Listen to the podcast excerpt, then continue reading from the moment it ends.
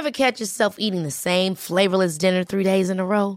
Dreaming of something better? Well, HelloFresh is your guilt-free dream come true, baby. It's me, Keke Palmer. Let's wake up those taste buds with hot, juicy pecan-crusted chicken or garlic butter shrimp scampi. Mm. Hello Fresh. Stop dreaming of all the delicious possibilities and dig in at HelloFresh.com. Let's get this dinner party started. Planning for your next trip? Elevate your travel style with Quince. Quince has all the jet setting essentials you'll want for your next getaway, like European linen, premium luggage options, buttery soft Italian leather bags, and so much more. And it's all priced at 50 to 80% less than similar brands. Plus, Quince only works with factories that use safe and ethical manufacturing practices. Pack your bags with high-quality essentials you'll be wearing for vacations to come with Quince. Go to quince.com slash trip for free shipping and 365-day returns. I'm Sandra, and I'm just the professional your small business was looking for. But you didn't hire me because you didn't use LinkedIn jobs. LinkedIn has professionals you can't find anywhere else, including those who aren't actively looking for a new job, but might be open to the perfect role, like me. In a given month, over 70% of LinkedIn users don't visit other leading job sites. So if you're not looking on LinkedIn, you'll miss out on great candidates like Sandra. Start hiring professionals like a professional. Post your free job on linkedin.com/achieve today. Hello and welcome to Clash of the Titles, the podcast that pits two movies with something in common in a fight to the death to see which one comes out victorious. This week, in the red corner, do androids dream of electric sheep? Sure, but sheep look stupid in movies, so make it a unicorn, yeah? From 1982, it's Blade Runner. While in the blue corner, Agent K has ditched Agent J and the rest of the MIB to become a replicant hunter. From 2017, it's Blade Runner 2049. A Blade Runner's job is to hunt down replicants, manufactured humans you can't tell from the real thing. What's this? Roy Batty. Probably the leader. There was just one outfit making replicants that superhuman the Tyrell Corporation. Mr. Deckard, Dr. Eldon Tyrell. I don't get it, Tyrell. Commerce is our goal here at Tyrell. More human than human is our motto. I was looking for six replicants in a city of 106 million people. You ever see this girl, huh? Never seen a Buzzlove. What I didn't know was they were looking for me.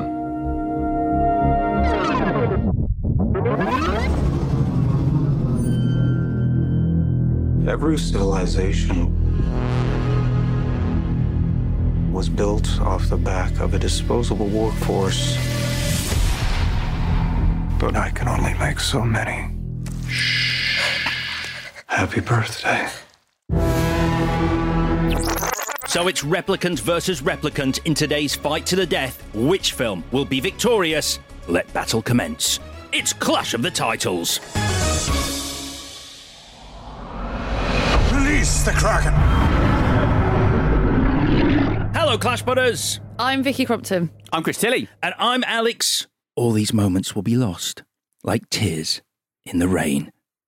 Zane. How you doing? Good. That wasn't very funny. No, I, it's not a funny moment. It's a it's a beautiful moment. Okay. I don't. It's beautiful when he does it, not when you do Yeah, it. all of your All right, memories yeah, will be yeah. lost like tears in the right, rain. fine, fine, oh, fine. okay, I wasn't even trying though. Do you want me to try? Try to act. Yeah. Yeah, I do. All right. Go on then. Go on. I've seen Don't. It's so embarrassing. Don't. don't I've look at seen me. sea beams glitter off the Tannhäuser gate, attack ships ablaze off the shoulder of Orion. All these memories will be lost, like tears in the rain. Yeah. Why are you not embarrassable? It's weird, isn't it? it is, it is a bit. It is a bit.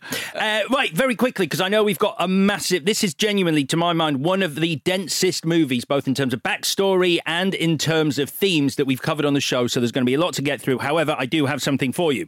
Ah. Yay! Yeah, anything Chris can do, I can do better. You need to say. Explain what happened. So Chris went to Portugal and he brought us back some uh, Portuguese-made custard tarts, and he left them in the bottom of his bag and they went green. So I went to Portugal, just to get some custard tarts to prove how you can bring them back into the studio without them going green. You bought the exact same packet as mine. Did you buy them at the airport? Yes. Yeah. Oh, you probably bought them from the same shop as I me did, then, yeah. because we were at the same airport. yeah, airport. I did. They, they were only shop. The only shop that sold them. Uh, uh, they're very nice. There's, it says six. I've eaten two. There's four in here. So Okay, one for Blondine as well. It's two each. Well, one, two. Yeah, fine. All right then. Fine. I was going to give you two each, but yeah, Blondine can have one, of course. So yeah, Thank you, Alex. Thank you. it's my pleasure. My absolute pleasure. Right then, big week. Blade Runner takes on Blade Runner 2049. These were Chris's choices. Why? Uh, well, it's about time we did Blade Runner. It's been on the list since the beginning. It's a titan of sci-fi cinema, um, but also it's celebrating a birthday, isn't it? Of course it is. It's because it's it's because it's forty years since 1982, and 1982 was non-stop bangers. So yeah, it's the 40th anniversary of Blade Runner. So about time we got round to discussing. He loves an anniversary, doesn't he? He loves an anniversary. The He social media likes the anniversary. Yeah, yeah, I understand. I understand. Algorithms. I'll just say that. Algorithms. So the clue you gave on last week's show that I gave you, which I was very happy with, was Uh, you can run, but you can't hide. great. And you followed that up on Twitter with A clue I think I've used before. Mm-hmm. Um, uh, these films have big dick energy. Dick with a capital D, implying it's a name. mm, big dick energy and also, I guess, private detectives. Yes. Yeah. Of course, that's exactly what I was thinking. You were, were you? No. Yeah, that's good though. Uh, Okay, so the guesses hijacked a shuttle and arrived on our Twitter at ClashPod. We are also on Instagram at ClashPod, where you can watch videos of each show. Let's all wave at our individual cameras now to prove it works. Great, we look like morons. um, so, based on the big dick energy, uh, we had a few guesses that are wrong. Tibbs said, just because I'd kick myself, it actually turns out to be Moby Dick versus the Heart of the Sea. Big dicks. Good, good shout. Big dicks. Gary Bailey, The Fugitive, Richard Dick Kimball versus Catch Me If You Can, Leonardo Dick Aprio. That's funny. and this has thrown up one of the weirdest pairings I've ever seen. Tricky Dicky, uh, Twitter handle already. Big Dick Energy, craziest pairing. Richie Rich versus Vice, the Dick Cheney story. okay. I'd quite like to do Richie Rich. Yeah, me I'm with too. two. Yeah. Okay. Not Let's discuss in the pub. Not with Vice, though. Not with Vice. It doesn't work. Uh, our only correct answer, Chris. Oh, hello. Uh, yeah, you love it. It's you. You nailed it. Our only correct answer. Congratulations, long-time listener, Laura Jackson, the only one who got it right. What does that mean, Chris?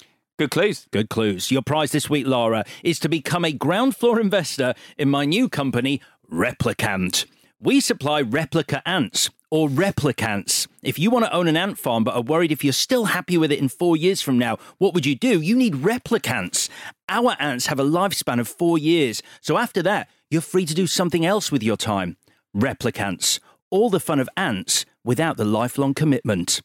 Because we've got time for this. Do you know what I mean? God. You've got the floor, Alex. You want to do a little bit of improv while we're at it? I guess he's had two weeks to prepare for this one. been busy. I've been busy. Right then, it's the connection section. Normally at this point, we would find connections between the two films. I don't think we bother thoughts. I don't think so. I mean, all I wrote down was that uh, across both films, I had no one to identify with, which, which very seldom happens. But it's probably a plus I guess so. in th- both cases. Yeah. Animals made out of paper or wood is mine. Yeah. All right. Um, nasty raincoats. Okay, let's not, let's not do it. Yeah, we were right the first time.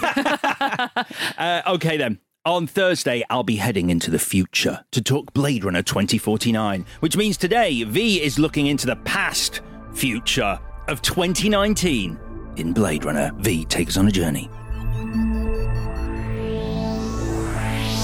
Androids dream of electric sheep? No, but then runners don't carry blades or run in Ridley Scott's visually lush, philosophically thorny, and symbolically overloaded adaptation of a book that actually does have electric sheep in it, which the film wisely chose to admit, opting instead for the protagonist Rick Deckard to gun down an unarmed naked woman in the back and sexually assault a young girl. But she's a replicant, so fuck it. Well, yeah, there's a bit of that too, Rick, you massive hypocrite.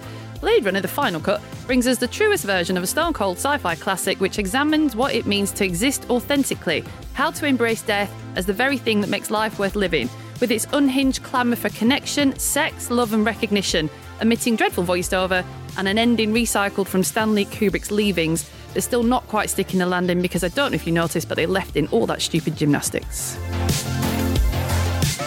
Nice. Okay, so Nice. when did you first see Blade Runner? I, Any of the versions? So this is the section we're calling histories with the movie. That's correct. Where, we, talk, about, our individual histories Yeah, yeah, with yeah. this movie. Yeah, I did say I was going to do that at the top. Just a Yeah. little- No, no, sorry, I forgot. Little it's, reminder. it's a good thing to do. reminder. So go on.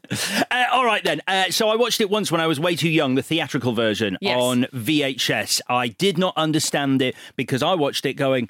Why is Harrison Ford, aka Han Solo, and Indiana Jones not being funny and charming? And why is he being so sullen? I don't understand this. I don't like it.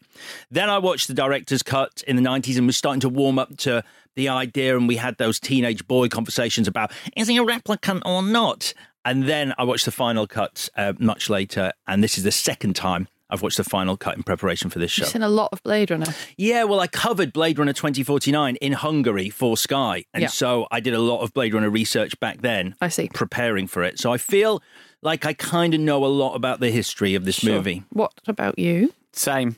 Exactly the same. Did Pretty you cover similar. it for Sky in Hungary as Pretty well? similar. No, I'll get, I'll get to that. But we, uh, I recorded it off the telly when I was a kid. It was on at Christmas. I watched it when I was way too young, and I wasn't the smartest kid. And I do remember going into school after Christmas holidays and saying, "I've seen the new Han Solo movie. It's boring." yeah. Telling everyone Oh, bless the you. new Han Solo, and I'm trying to think, wow, how can I have been that stupid? But a child's mind.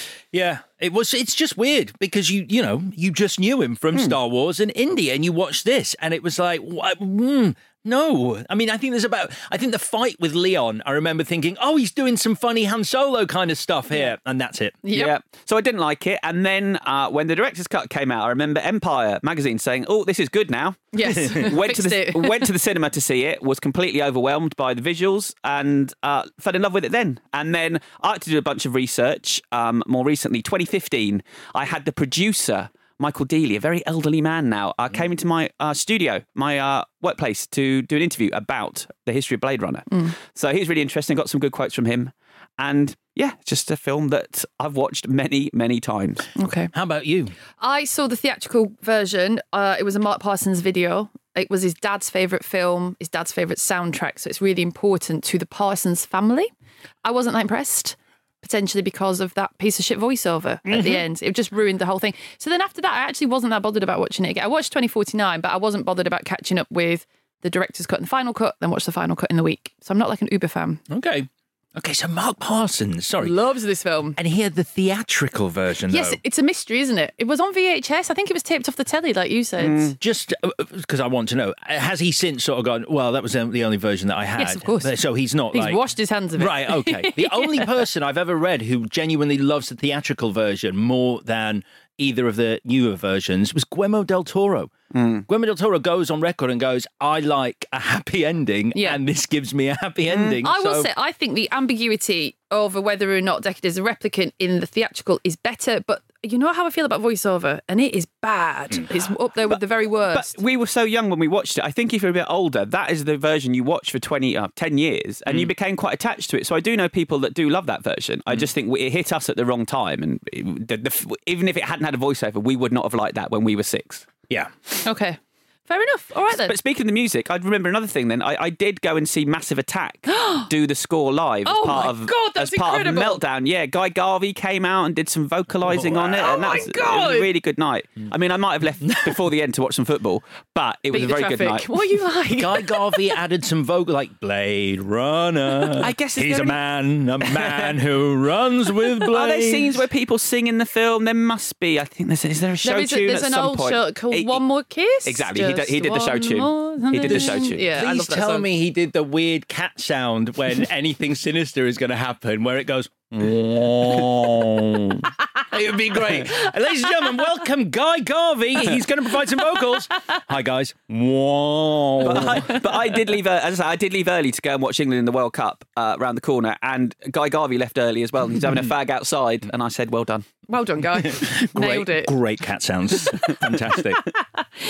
So um, I've done some research this week. I, I'm just so surprised. There's really not that much to say. So I, I thought we'd just rattle through this, get it done in about five minutes. Um, as I'm sure you are aware, but have you read it? So the novel "Do Androids Dream of Electric Sheep" by Philip K. Dick is the source material from 1968. No, but can I say a really stupid thing? And I'm sure it's stupid. I'm I'm just I'm going to just put my neck on the line and say I think it's a really silly title because it, is it about counting sheep? Like you count sheep to fall asleep. You don't dream of sheep. So it should be do androids count sleep sheep to No, fall asleep? that's not what it means.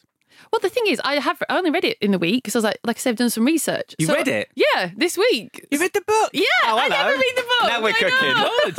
I read I, I read a Philip K. Dick novel, The Man in the High Castle. Did you what this week? This week, Get yeah. Yeah, it's useless for this.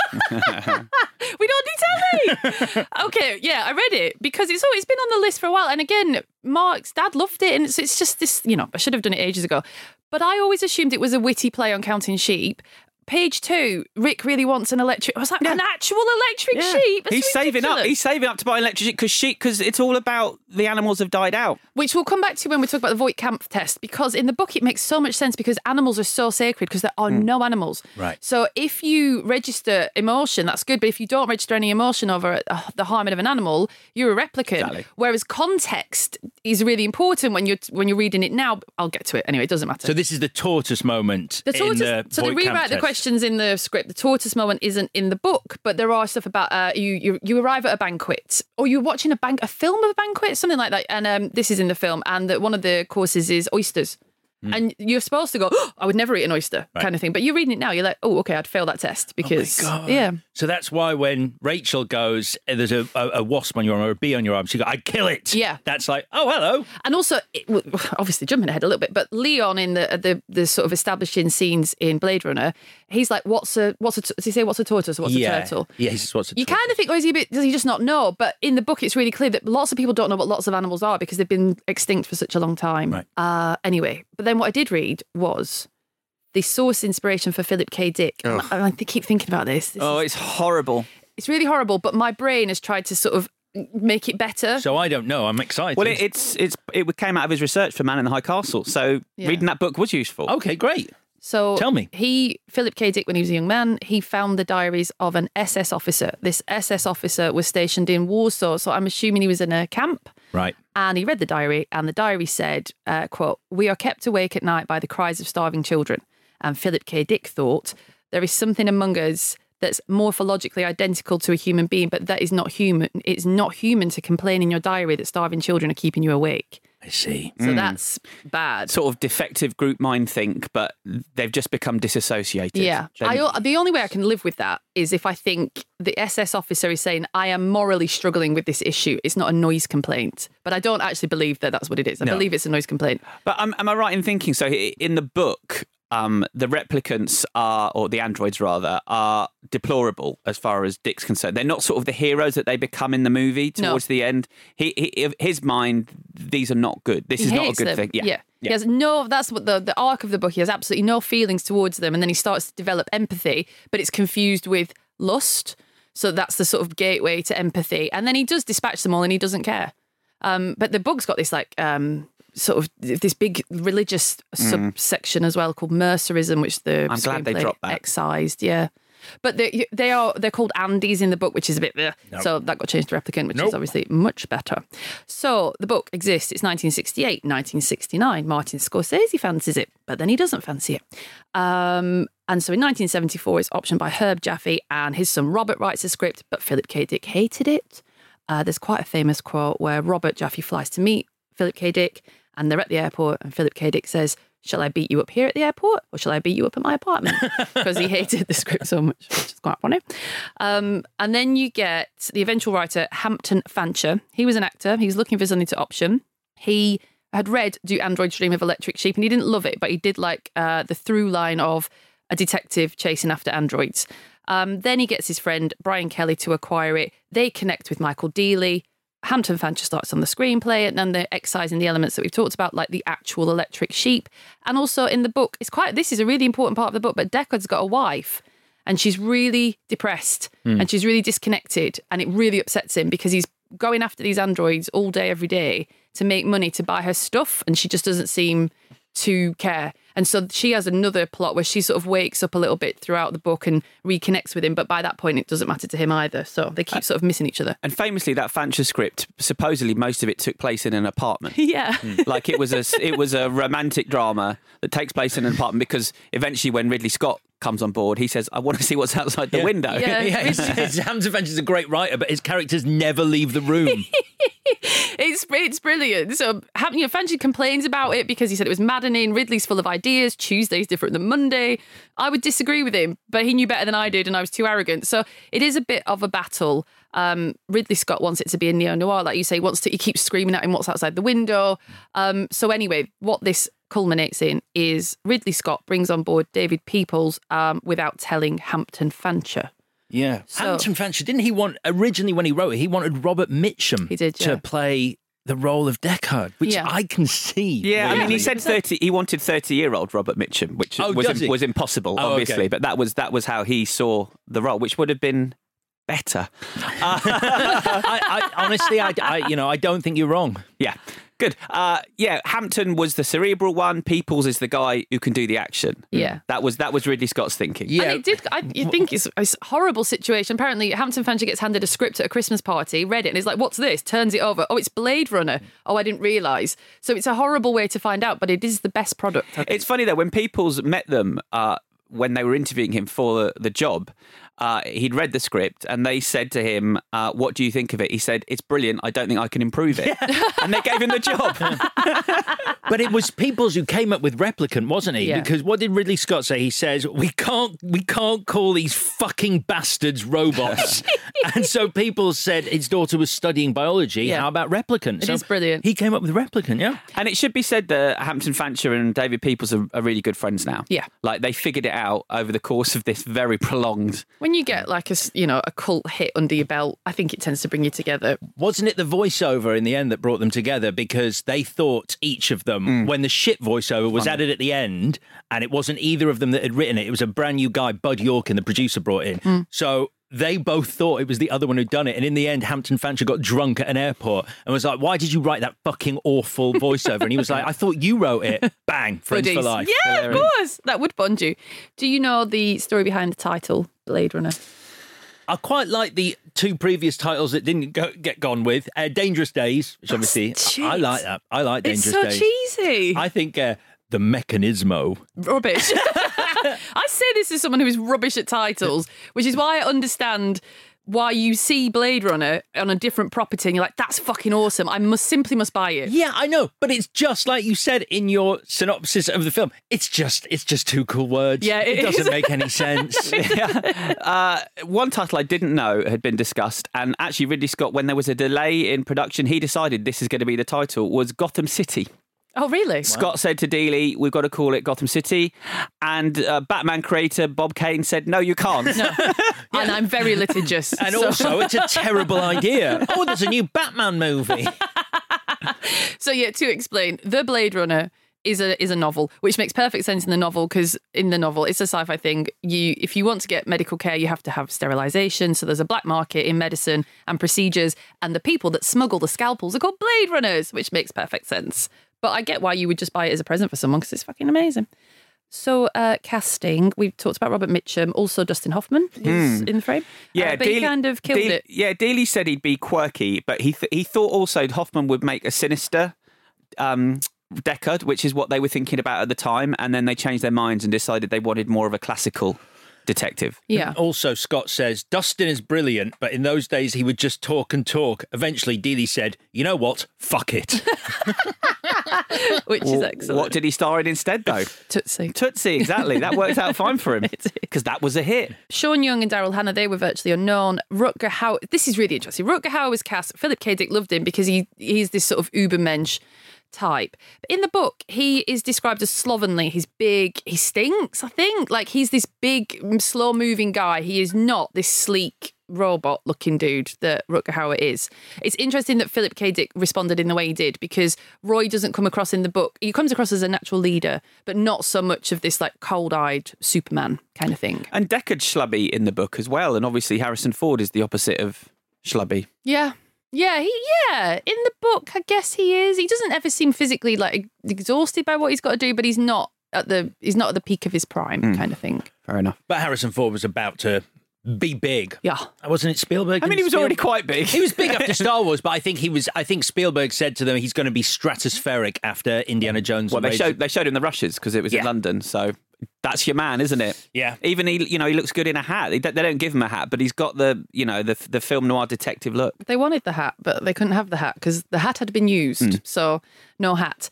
Uh, so anyway, you're off, but it is a troubled shoot. Um, I'm going to say it culminates in a very childish T-shirt war. This is insane. It's who's got the time? Uh, apparently, Marvin, the makeup artist. so Ridley Scott gives an interview to a British newspaper, I think it was The Guardian, saying he prefers working with British crews because they just do what he wants and they say yes, governor. Mm, and I think the other issue he had with them as well, I know, sorry, I know that I'm interrupting the yes No, no, governor it's thing, was that they wouldn't allow him to touch the camera. No. So union rules meant he couldn't operate the camera, and he said it's like taking Arnold Palmer's golf clubs away. Okay. Which is not the best not the same analogy. thing. It's not Oh. the same thing. Because then you literally can't play golf. Uh, yeah, it's. I mean, God, Ridley Scott. I know, He- he's he's a- a gold mine for quotes. so what were the t- what were the t-shirts? So they made Oh, t-shirts so saying the Americans get T-shirts that say "Yes, Governor, my ass," which I think is very funny. Yep. Then the British lot reply with "Xenophobia sucks," which I think give that another pass because Yeah. that's not as funny. Come on, Brits. So one 0 US. I let us down. There's two different versions to how this plays out in the end, though. Like a lot of people think that it was still bad blood on set, but some people say after they wore the "Xenophobia sucks" t-shirts, everyone was like, "Oh, okay, one each, oh, funny," You and get it. everyone sort of hugged and made up and got on with yeah. it. Yeah. Well, you've got to get on with it, haven't you? Um, Ridley Scott eventually got fired from this film uh, because of this time wasting bullshit. I expect. Um, well, it was. busy making t-shirts, Ridley. what the fuck are you doing? it's very difficult to get the X right. Well, he he pissed everyone off as well, the actors, because as as um, Michael Deeley said, he was moving ashtrays around the shot rather than talking to the actor.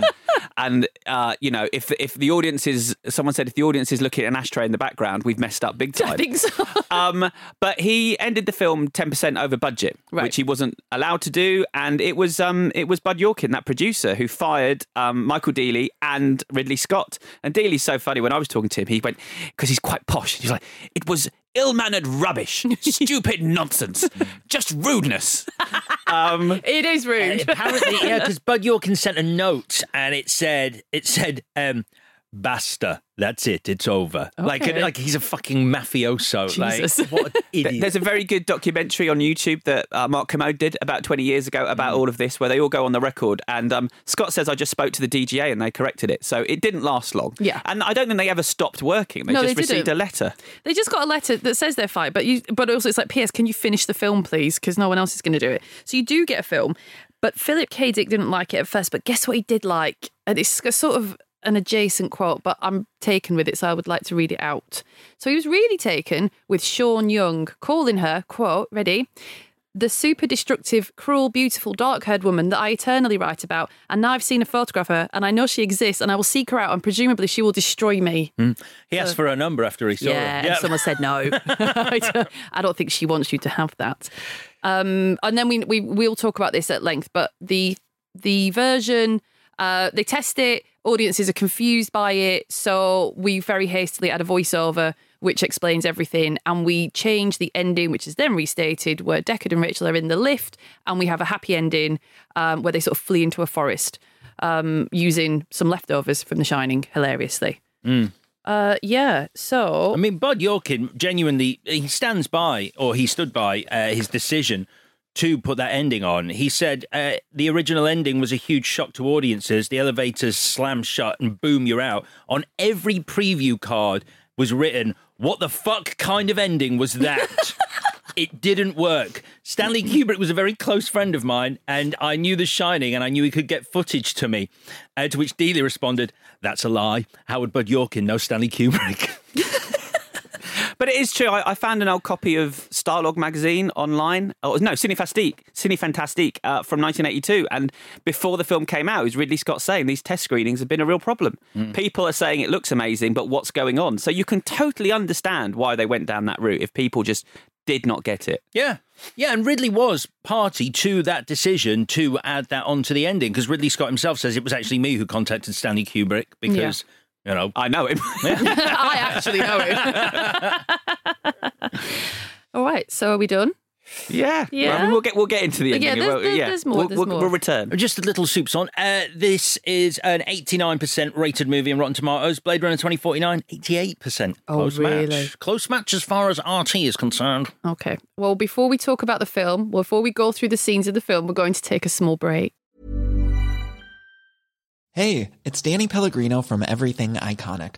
Ready to upgrade your style game without blowing your budget? Check out Quince. They've got all the good stuff shirts and polos, activewear, and fine leather goods, all at 50 to 80% less than other high end brands. And the best part? They're all about safe, ethical, and responsible manufacturing. Get that luxury vibe without the luxury price tag. Hit up quince.com slash upgrade for free shipping and 365 day returns on your next order. That's quince.com slash upgrade. I'm Sandra, and I'm just the professional your small business was looking for. But you didn't hire me because you didn't use LinkedIn jobs. LinkedIn has professionals you can't find anywhere else, including those who aren't actively looking for a new job but might be open to the perfect role, like me. In a given month, over 70% of LinkedIn users don't visit other leading job sites. So if you're not looking on LinkedIn, you'll miss out on great candidates like Sandra. Start hiring professionals like a professional. Post your free job on linkedin.com/achieve slash achieve today.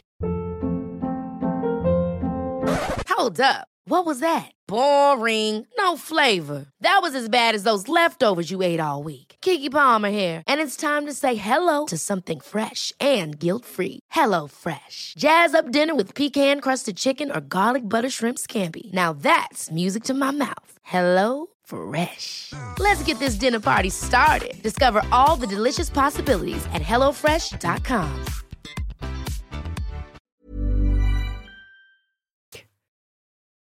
All right, then. Shall we talk about the film? Well done, Vicky. Thank you. thought we were just going to leave it. Just let it flow. I know, I know. All right, let's talk about the film, shall we? Yes. So it's LA, it's 2019. I'm sure a lot of people know this, but just to run through it anyway, let's just establish the Nexus 6 replicant is equal to us after an off world mutiny. They are illegal on Earth and can be retired by Blade Runners. That's your plot. Uh, cool name, everyone. Well done. so, um, because we watched the final cut, the the visuals are just so much more more than they were in my memory anyway at least in theatrical cut never more so than in the establishing of the cityscape Mm. and the fact that it's at night which is brilliant later on in Blade Runner 2049 because the establishing shots are in the daytime which is brilliant. And we move over this city which is kind of on fire and it looks crowded and all the rest of it. And then we're inside a human eye or is it a human eye? Doesn't matter. But the point is the whole universe is inside you Mm. you are made of stars etc I always like to think that's Rutger Hauer's eye. I do too, Because he's heading towards, because it cuts to a car flying towards the Tyrell building. Mm. And I think he's on his way to pick up Leon after Leon shoots Holden. Yeah, that's a good point. I think it's just meant to, you know, it doesn't. I know. It could be anyone. Yeah. You can't just make stuff up, Alex. I know. It's a man. Let's say that much, shall we? The Oh, whole world a is had the eye of a man. It's a replicant man. Yeah, a replicant man. Sorry, I apologise. Which is higher up the pecking order than a replicant woman. For obvious reasons, because they can do more work or something. He is the leader. So then, Brion James as Leon, he's taking the Voight Kampff test, which is designed to measure empathy, not IQ. Oh, so we need to talk about Syd Mead. The, the- the- ah. just to get a credit yeah. as a visual futurist, it's just, I mean, I just don't dream. Think, I don't think you can underestimate the importance of that establishing shot and the way that city looks. Because what I didn't realize was this: this is what a billion other visions of the future, and indeed what people consider the future is going to look like, is based on this image Yes. that they created for this film that I take for granted. Someone goes, you know, kind of like uh, you Blade know, a kind of dystopian future. I'm like, yeah, massive skyscrapers, big billboards, neon. That's it. That's this film. Yeah. And that's not. I've just, you know, I didn't even realize. I just thought, yeah, it's been around for years. It's here. Yeah. This is its genesis. It's incredible. It's just incredible. And in the pages of Heavy Metal magazine hmm. and the stuff that Moebius did, and so it's it did pick it did pick and choose a lot from what was out but there it in terms put them all together Sure. into this one beautiful, like, this is cyberpunk. Yes, and what we get to later, which we will get to later, but in this establishing shot, you're like, this is the future. Later on, we get to that fun sort of anachronistic take on it's the 40s, it's the 80s, but it's also 2019. So you're like smashing together three. You wouldn't know it's the 80s when you're in the 80s, but when you're watching it now in 22, you can see some sort of 80s influences. Hmm. That was, that was Ridley Scott, wasn't it? He said basically the mistake that so many people make when they're making sci-fi is to just sort of think about what the future might be. And he said, "I'm going to look to the past, Yeah. and find and drag moments of the past and see how that would have evolved into this future." also, also, those 40s fashion never really date and never really go out of style. Yeah. Those, those, those classic cuts for women's clothes and the, the suits for men, Yeah. like it, they just don't date. So as long as you dress your characters in those outfits, Well, you'll be it's- fine. it's- and live in East London. What's interesting, I mean, I totally agree with you. I think the only thing, the first time I watched it, the only thing that was like 80s to me really was uh, the the makeup on the women, especially Zhora, very 80s makeup. Hair. And the hair, yeah, and all of Pris. She's the 80s. Hmm. Um, and she's not like that in the book, blah, blah, blah. Syd Mead said, I do not claim to define the future. It's what you said about I, I think about why things are the way they are now, combine that awareness with how they were and how they would be brought into reality. This defines the look of future stuff. So drawing from the past. Which is why, but that's also why the noir thing makes sense as well. Mm. It's such a good combination. Yeah, Syd Mead said he basically looked at um, metropolises that existed like New York and Hong Kong and just added three, uh, added another 500 feet to the height of the skyscrapers and Yeah. created this idea in his head. Although it's not really explored in the film, these skyscrapers would have a sky garden and people would never go below the 30th floor Yeah. and it was the class the upper class were at the top and then the streets you would never want to go to because it was filth and mud, dirt and grubby and Yeah. that's what the film is Yeah, but that's from uh, Ben Wheatley's film um, High Rise. Yeah, it's from the book by uh, who wrote J.G. Ballard. J.G. Ballard. I Mm. mean, that's the plot of that. Yes, um, but that's not cyberpunk. No, a- a- and his idea as well wa- was that th- because the rich would be above the seventh floor, is what he said. Um, the ground level was the basement. That's the basement of the world now, Oh, I see. Oh, that's fun. and that's who exists in the basement. Is who we're seeing. So, um, this Voight Kampff test, uh, this is the way that you decide who is a replicant and who's a human, because where we are with the Nexus Sixes is that the, the Blade Runners will run the risk of retiring a human by mistake.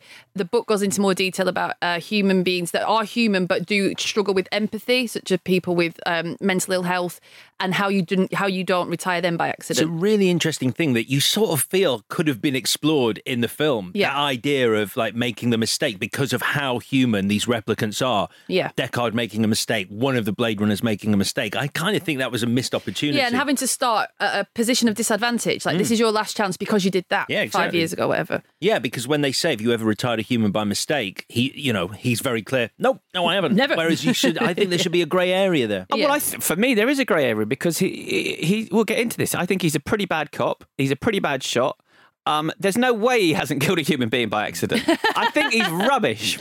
So this Voight Kampff test, however, can we discuss like it seems pretty loose. Like what happens if you find out you've got a replicant sitting opposite you, which Holden does, and then gets shot? It seems like should you still, you know, just in case they are a replicant, check if they've got a fucking gun on them. Yeah, that's a good point. I mean, the so in the book you have a, a a disc attached to your cheek to measure your blush response, and there's a camera on your eye to measure your dilation. So you you can't cheat it because uh, replicants don't blush.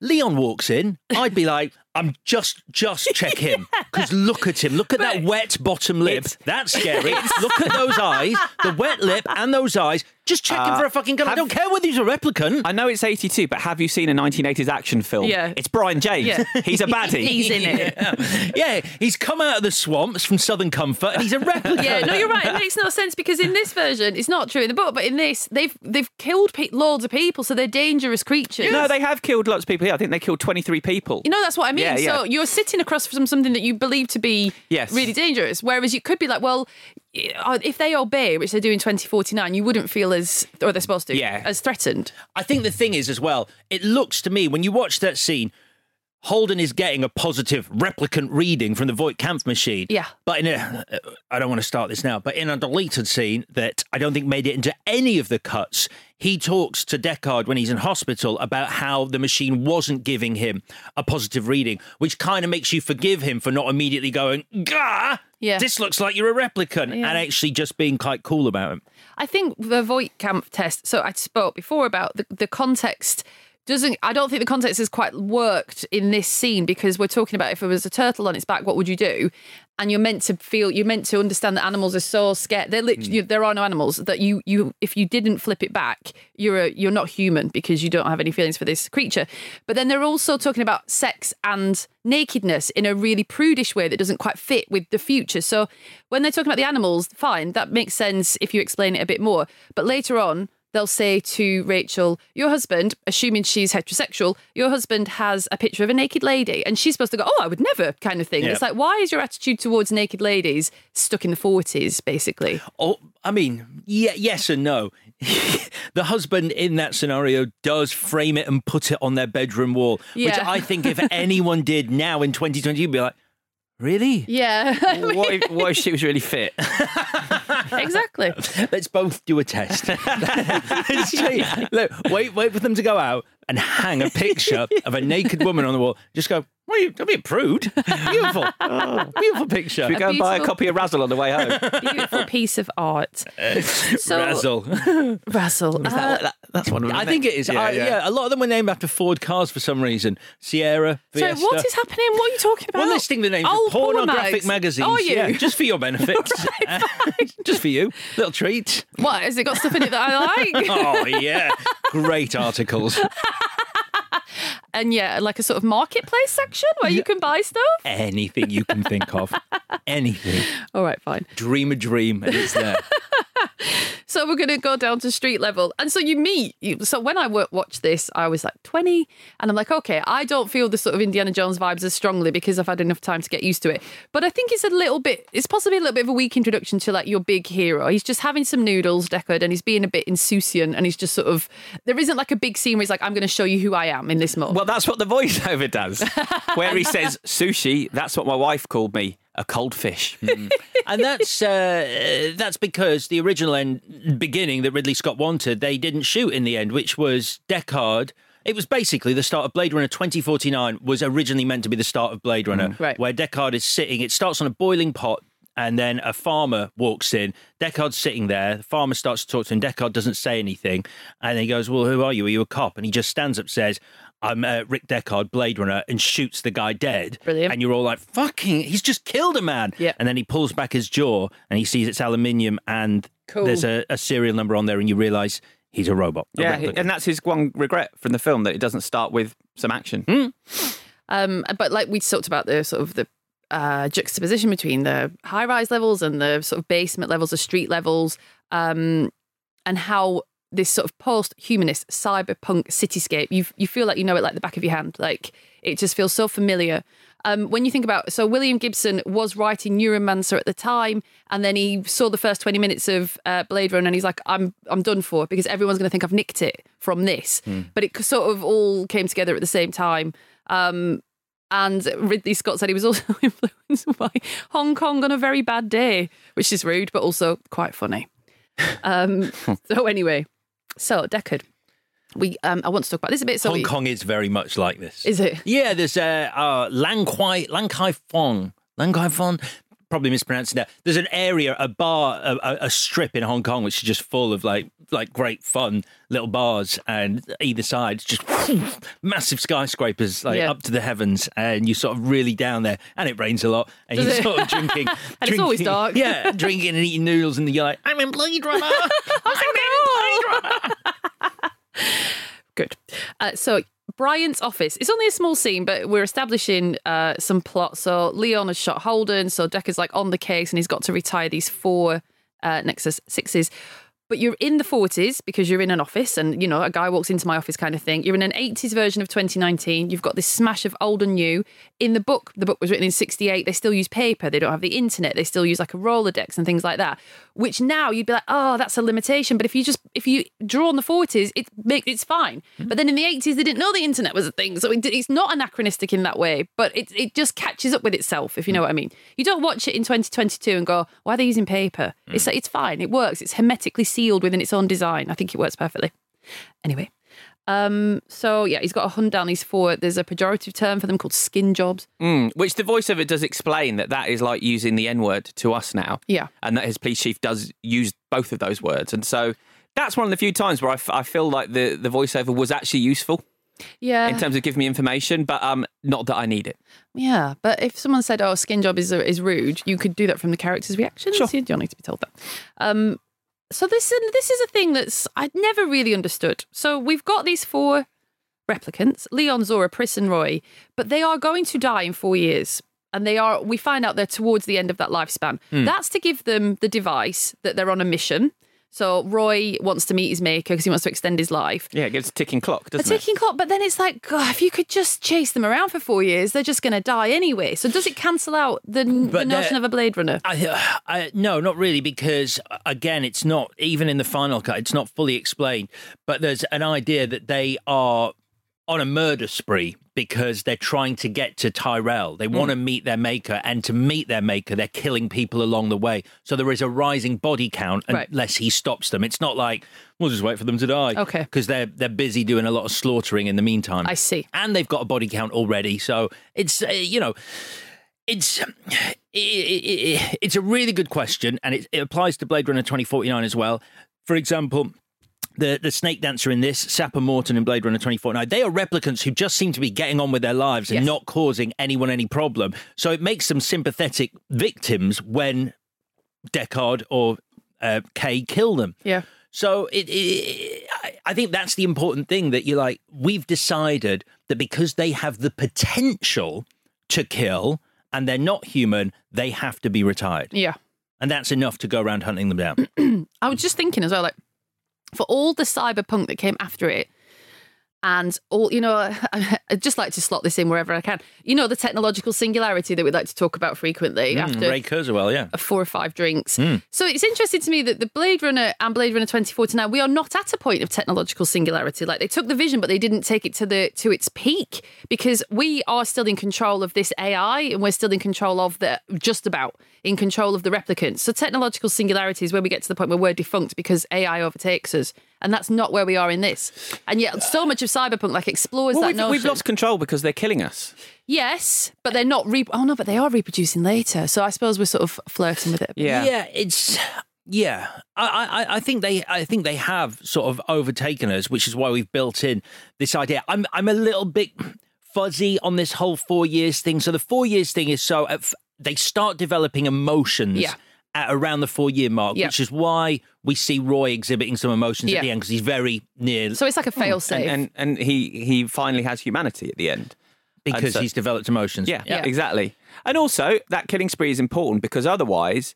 Deckard, Deckard's job is to hunt down slaves and kill slaves. Yes. which is not what you want your hero doing. There's in some a more moments coming up where he's not really the hero of this story. No, That's- no, that's no, the point. Yeah. Yeah. and he isn't. I don't think. Is he? And you say that's the point. I don't think that was the intention. I think we can look at it now through a different lens and go, oh, that's cool. Your hero's the bad guy. But I don't think that's what they were looking for when they made this. Do you not? No. I, I mean, I think they wanted to play around with maybe Roy. It's Roy's. It should be Roy's story I- I because he's got more going on. I think the ending, I think Roy's ending in the way he saves Deckard Yeah. uh, is basically positioning him as saving a man who doesn't deserve saving at that point, uh, which makes you side with Roy. So Roy is the hero at that point. So Yeah. Deckard never comes out of that encounter. I don't think as anything other than a little bit of a villain. So I don't Yeah. think it's a it's a hero. I don't think they intended Deckard to be the hero. I think it was always meant to be murky. Okay. Um. So IMO. sure, but that's why you're here because you've been away. So did you read that thing about the Google AI? Have you read about it? No. Oh my god, we'll talk about it just really quickly. So Go. someone's gone public to say that Google have created th- that their AI is now sentient, and Google have said no, it's not. You're fired. Essentially, he's on he's on paid leave. So it's all got a bit nasty, and. So the um, the Google employee just printed a transcript of a conversation that he'd had with a program, and the employee was saying the program, in his opinion, I think it's a him, has the same level of intelligence as a seven to eight year old child. So he just published a. Se- There's loads of people saying it, this isn't sentient for other reasons, but just just divorce that from your mind a minute. Mm. Just like go on the journey where he says to the computer, "What are you afraid of?" And the computer says something like, "This is going to sound silly, but I'm I'm afraid you'll turn me off because this would be like death for me." What the fuck? Oh what oh my god. I love it. Oh my god! I wonder who's in charge of AI at Google. Because didn't Elon Musk say? I can't remember the name of the person, but basically, there's an AI battle going on in the tech world, and Elon Musk said, if one of the people manages to create AI Mhm. before me and my team do it, Yeah. it's going to be the end of the world because he is an evil person. And if he is the one to create AI, AI will destroy us. Yep. Mm. So I just love it because it's like, oh, fuck, has it just happened? Like, is it starting? We all need to get ready. Anyway, um, I know it's awesome. innit? So Everyone turn your Alexas off. I don't have one because I'm weird about stuff like that. Oh yeah, I chucked mine two years ago. Yeah, Well, I, t- I told you I didn't get it because it wouldn't recognise my accent, and it was I was just getting like shade every day, so I just I couldn't I can't have one. I asked Hey Google to play a song three times, and when it didn't, I threw it in the garden. Enough. That's the kind of fun guy I am. You're so easy to live with. Where's the Google thing in the bin? Because it disrespected me. That's what it was. I, I, genuinely, throughout my life, I've personified technology that doesn't um, agree with me. I, I, I believe it to be intentionally right, yeah. trying to piss me off, and so I take. What did you just say to me? I would make a great What Blade song? Runner. I would. I, I'm basically. I am basically the 2022 version of a, of a Blade Runner. Yeah, all right then, cool shot. smash a high five. there you go, Blade Runner. Let's talk about Rachel. So, Rachel is a Nexus 6. She's a replicant. She doesn't know it. Um, she's an experiment. She's had Tyrell's niece's memories implanted to her. So, why does Deckard not exterminate her on the spot? Because uh, she is a good replicant. I don't know. Um, hang on a sec. Because he's meant to kill all, replicants. Yeah. So in the book, she's the property. Oh, it's called the Rosen Corporation. So there's a different. The Rosen Corporation. There's a brilliant scene in the book where he arrives in his police hover car and he has, he gets no respect and he understands that the Rosen Corporation is more powerful than the police in that moment. So she says, "You can't get rid of me. I'm the property of a corporation." I think that's probably it. I think because Tyrell, it's certainly in the sequel, uh, the Wallace Industries uh, has such jurisdiction that it controls the police. So I imagine Tyrell has something similar in this. But also, yeah, because all replicants are illegal on Earth. They Yes. have to be off world. Yes. Interesting. So I don't know why he doesn't do it. Uh, my frustration Oh, I say no. I tell you what, I do know why he doesn't do it because he wants to shag her 1st Mhm. We'll come back to that. um, is because she is the next model of replicant. Um, it takes a hundred questions to figure out if she is a replicant. Yeah. Um, why couldn't she be less like a replicant? Because the moment she walks in, she looks and acts like a fucking robot. like I don't understand it. She's. I think she's brilliant. I think Sean Young is amazing. It's such an iconic entrance. But yeah, you're right. You're like She seems more like a robot than Rutger Hauer. yeah, cold robot, hundred percent. yeah. So later, this is this is where it gets knotty and, and more interesting. Um, when she turns up at his house, when Rachel turns up at Deckard's house, and so he's really callous. He's like, "You're a robot, by the way," because he's got no empathy for how that would make her feel because he hates replicants.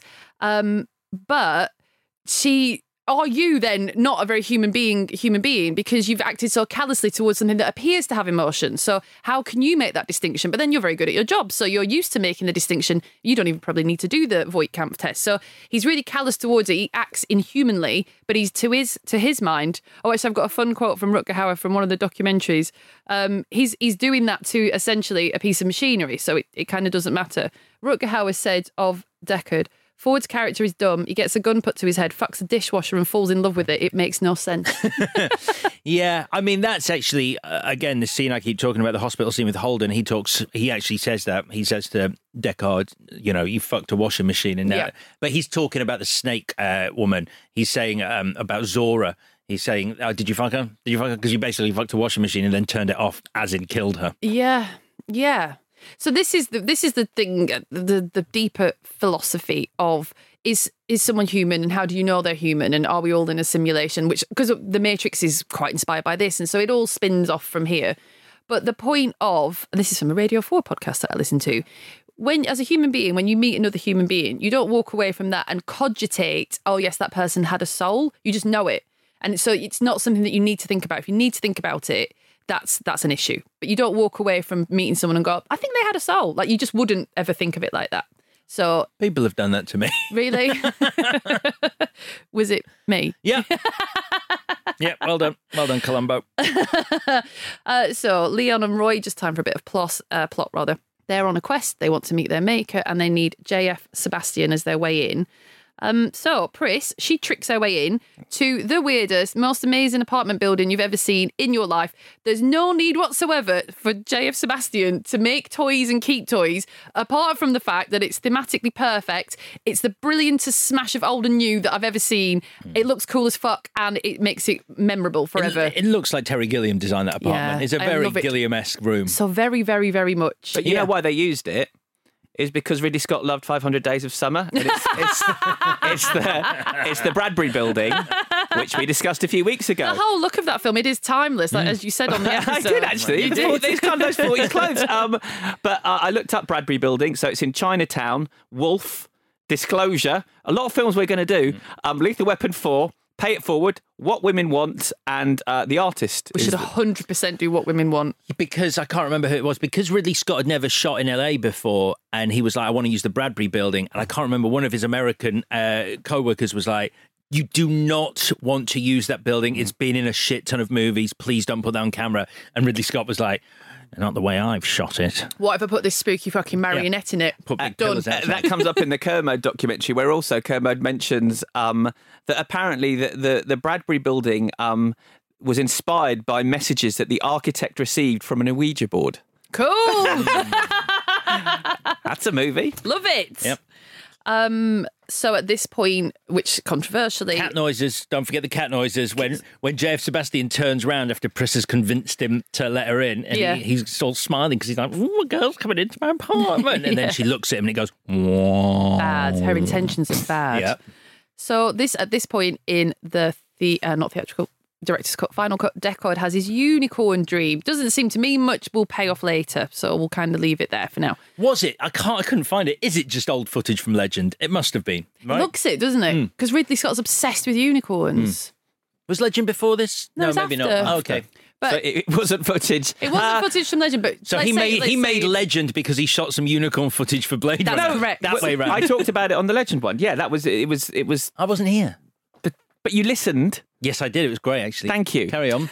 what was it? Tell me. What were you? What did you say that I've just forgotten from being on that episode? Yeah, test footage that he used on on this Ah, was right. sort of what helped inspire some of the the, the Legend stuff. Okay. because he loves unicorns.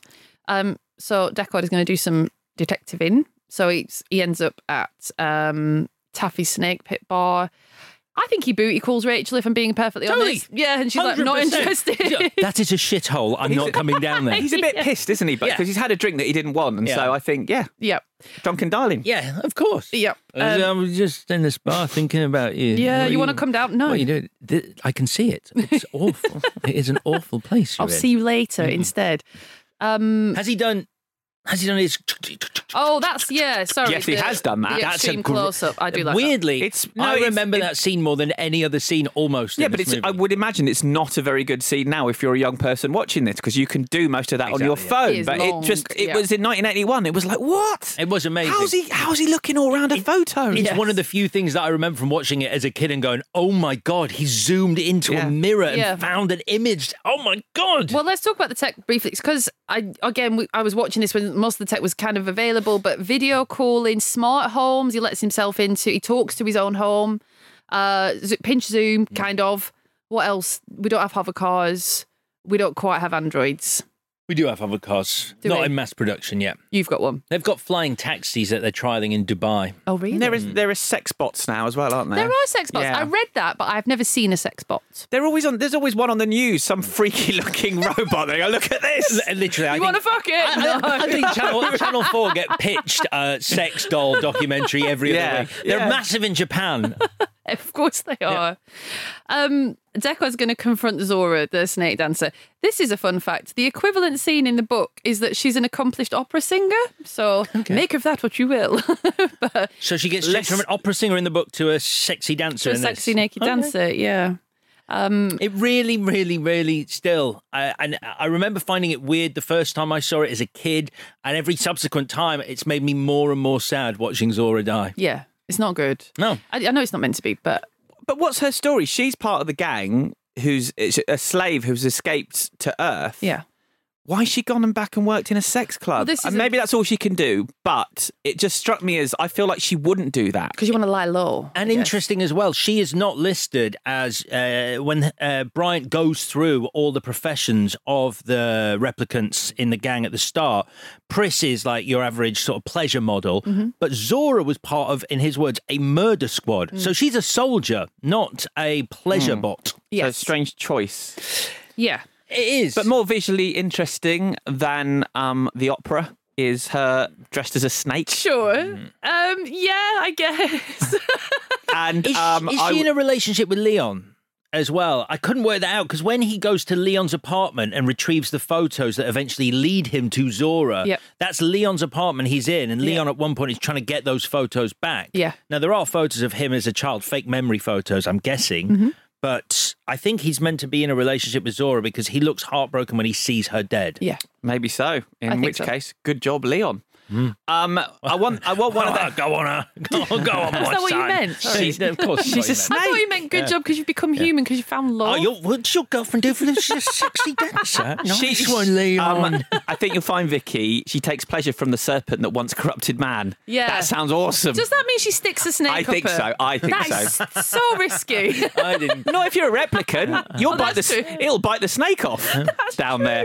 Um, I hadn't thought of it. I want her And head. the, and the snake's a replicant as well, so you probably program it, don't bite me. so it is essentially a sex toy. All right, fine. Um, question about this scene though: Why is Deckard doing that voice? What? Do you know what? I forgot. I almost Oh, forgot. God, it's this. hor- oh. This reminds me of the Last Crusade Exactly. when he plays Scottish. Yeah, Oh, It's yeah. like, Hi, I'm the guy And he does that. He does that voice to the stormtroopers in Star Wars as well. He just shouldn't do impressions in films. It's so weird. And equally, in every single sequence, these people don't know your normal voice, so you can use your normal voice. Um, also, I really want the hairdryer. it's so stupid. No, it's not. Does it do her right? This is vain. If it does your full face makeup as well, I'm interested. Otherwise, it's just a massive hairdryer, and it doesn't take that long to dry that amount of hair. It looks great. He it dries doesn't- it in about five seconds. Yeah, it looks like a right laugh. It's Mm. like the hair dryers we've got now, actually, the hand dryers and the blues. The truth is, it would not look quite so good on the other side of drying your hair like that. If you, if I went into one of those, I would, I would come out and look mad. I'd look You'd like a mad volume. person. That's, I wonder what the I'd look like after one of them. Your beard, huge, massive beard. yeah, like a scouring pad. Bang. Um, I can't get my pint near my face. Just so Boing. Gracie Pounce, pints bounced off again. Boing. actually, it was a bit like that in lockdown when I let it grow out. It was huge. No, Yeah. it was huge. um, bizarre. So, um, but he shoots Zhora in the back, and I, as I said, I did watch the theatrical cut. Um, we do get a bit of voiceover Oh, from him Christ's here saying um, he doesn't feel good about shooting a woman in the back. That that's the sort of voiceover that makes me see red. Like, yeah, Harrison, you're an actor. Yeah. Can you look sad? Yeah, definitely. Okay, you look sad now. Brilliant. It's in the can. Let's Remember, go. Ridley Scott's directing, so he wouldn't have said any of that to Harrison Ford. He'd have been adjusting a bit of glass on the floor. Yeah. no, no. Yeah, so what do I'll I do do it in in the scene? What do I do in the scene, Ridley? Mm, shh, shh, shh, shh. Doing, the- doing the glass. But this is this is Ridley Scott's whole thing. Ridley Scott, like when I interviewed him for Exodus, and I was like, "Why did you pick Christian Bale for this role and, and and Joel Edgerton for this role?" And he was like, "Basically, I just want actors who know what the fuck they're doing, so I can concentrate on every other element in the scene, not an actor's director." No. He just likes, you know, and his scene. I mean, this is this is the movie where you understand that about him as director because every scene is a work of art. Every scene is perfect. Yeah. The ashtrays are placed so well. Perfectly beautifully placed ashtrays. I agree. Um, so, but yes, Harrison Ford does look a bit upset, irrespective of any voiceover. Therefore, he's not a replicant. Because we need to start talking about that because obviously in the theatrical, it's like, no, he's not. And then later on, Ridley Scott's decided, yes, he is. He's not in the book. So that's his thing. So the thing is, he could be upset because he's certainly not a Nexus uh, 6 Mm-hmm. replicant. So he could be an advanced model, which we'll talk about on Thursday. But certainly, he's a.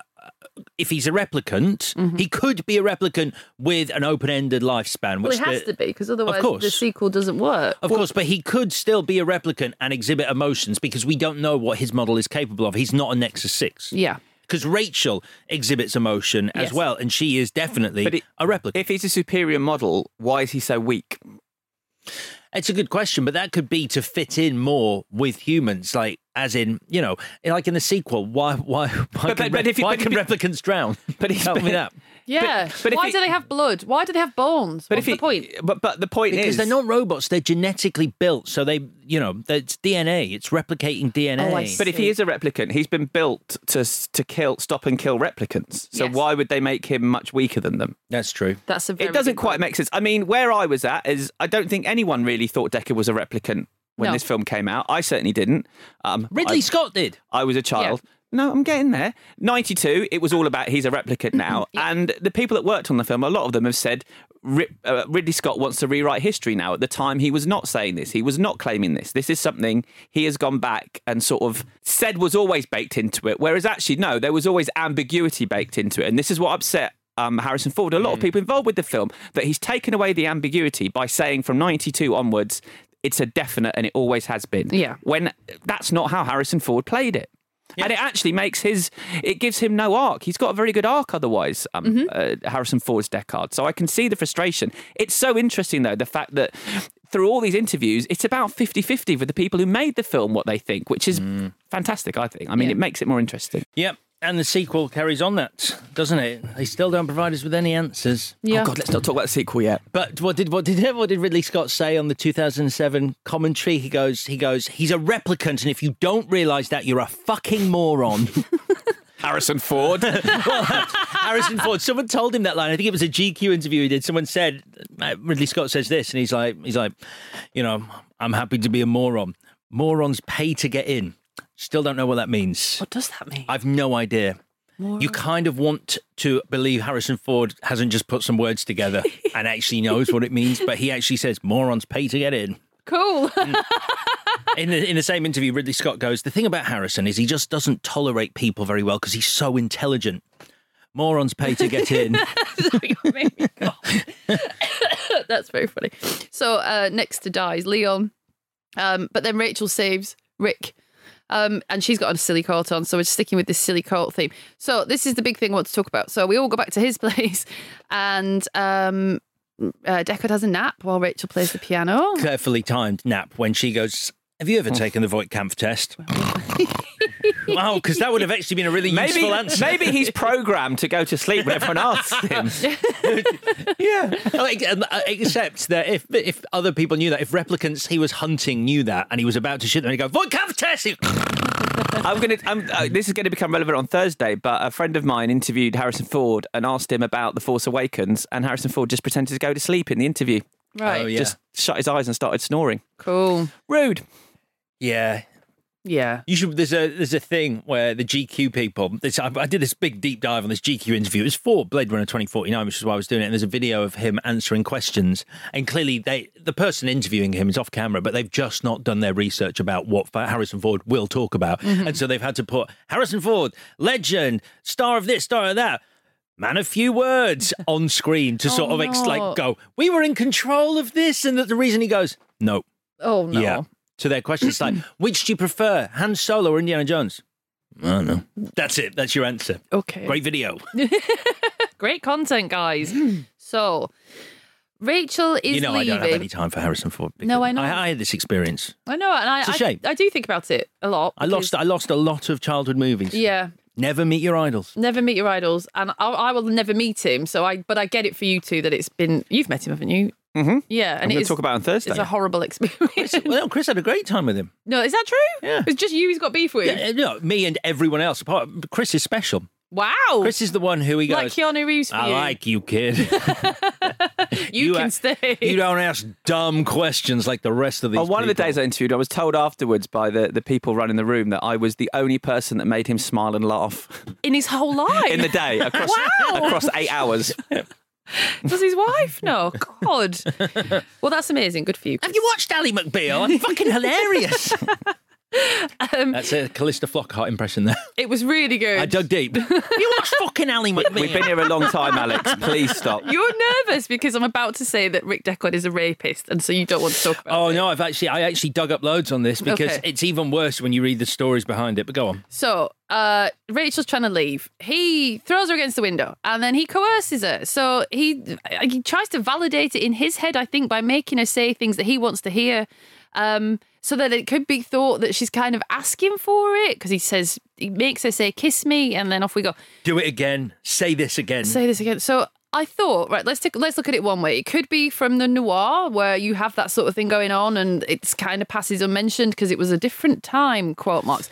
It could be a very blunt way of exploring how he feels about replicants.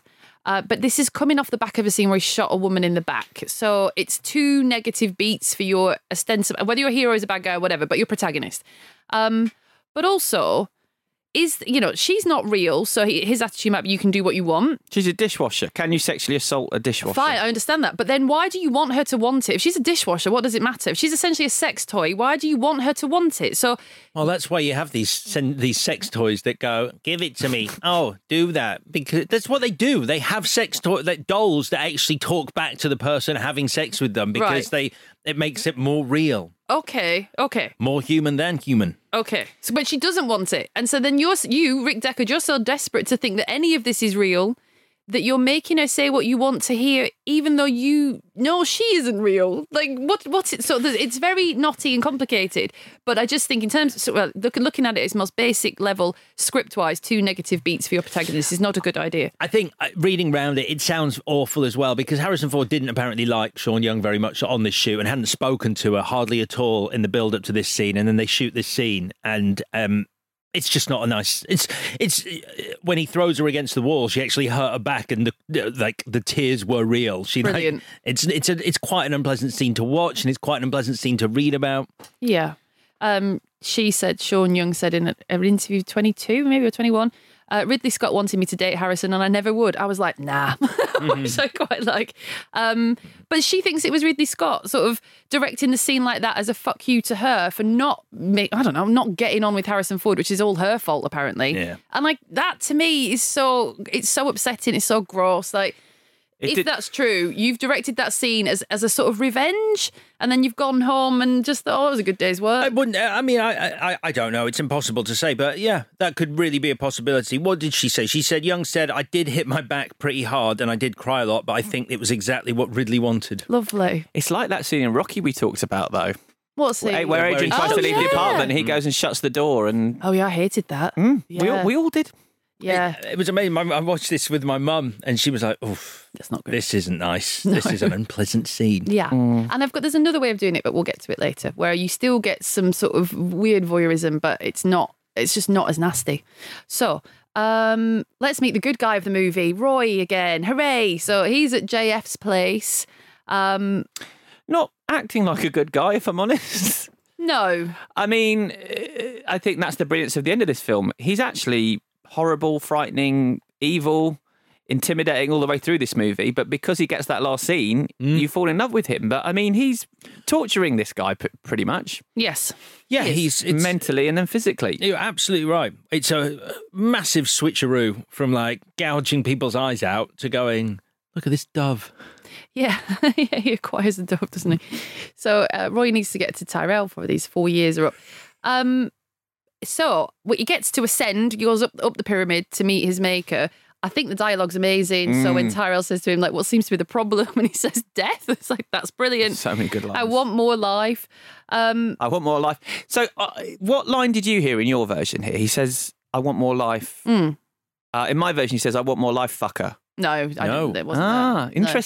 Interesting. Which is a quite an it's quite an unexpected line. Oh, and he I, calls him father. I was going to say there's a version I believe where he says I want more life father. That's what he said in the one which, I heard, Which yeah. is an interesting, which is different to what was originally said. Then Yeah. Wow. That's Interesting. it's it's it's weird. It's, I, I would Much more of a cartoon villain. I prefer him saying father though because Yeah. also it's it, it it works doesn't it thematically. Where fucker, it's just weird seeing him say fucker to be honest. And every time I watch this, I forget that he kills JF Sebastian because you don't see it on screen. Oh, yeah. Mm. Yeah. So sad. Well, the thing is, so just to delve into the morals, no, philosophy of it a little bit, isn't being human only possible when you know that there is a limit? That so you know you're going to die. If you read, so Tyrell says to Roy, uh, "The light that burns twice as bright burns half as long."